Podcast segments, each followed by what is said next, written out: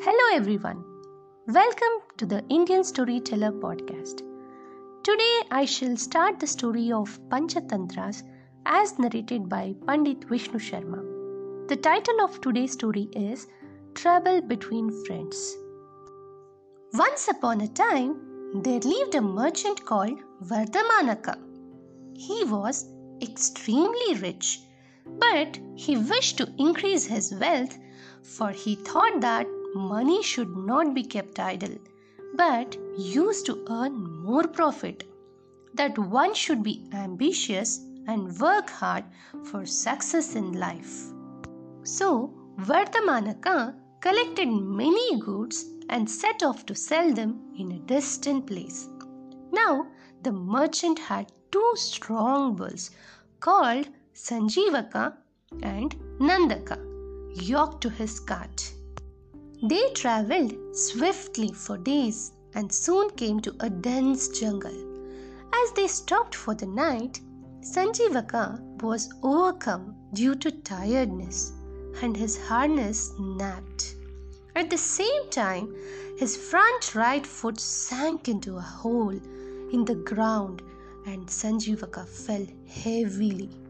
Vardhamanaka, the merchant, was very upset, as he was very fond of Sanjeevaka, and decided to stay beside the injured bull till the animal recovered. A couple of days passed, but Sanjeevaka was still too weak. The merchant thought, I cannot wait any longer. I have to proceed quickly to sell my goods. So Vardhamanaka yoked Nandaka to his cart and set off, leaving two men to look after Sanjeevaka. When the merchant reached the nearest town, he bought another strong bull and went on his way. The two men who had been left behind to look after Sanjeevaka decided to make up a story to tell the merchant and left the injured bull. When they caught up with the merchant, they told him in sad tones that Sanjeevaka had died and that they had performed all the last ceremonies with loving care. The merchant believed the story and continued on his journey. In the meantime, Sanjeevaka hobbled about on his good legs and grazed freely on the fresh green grass which grew beside the river. Soon his injured leg healed and his previous strength returned. One day, after Sanjeevaka had grazed to his heart's content, he let out a loud bellow to show his happiness. At that very moment, a lion called Pingalaka reached the riverside to drink water. He heard Sanjeevaka's mighty bellow and was very frightened, as he had never heard such a sound before. Pingalaka ran away as fast as he could.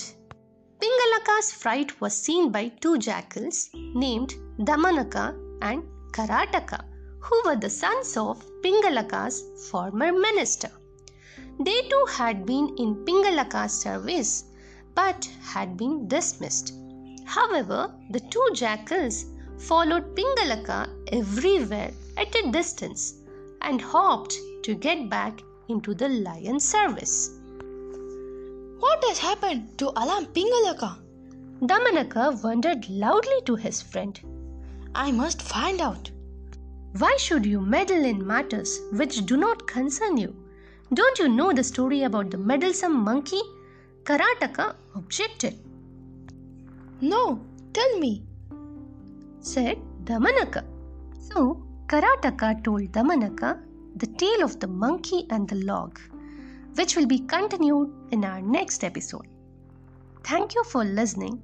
Voiceover of this episode is by Master Yadunandan and myself, Dr. Nethravathi.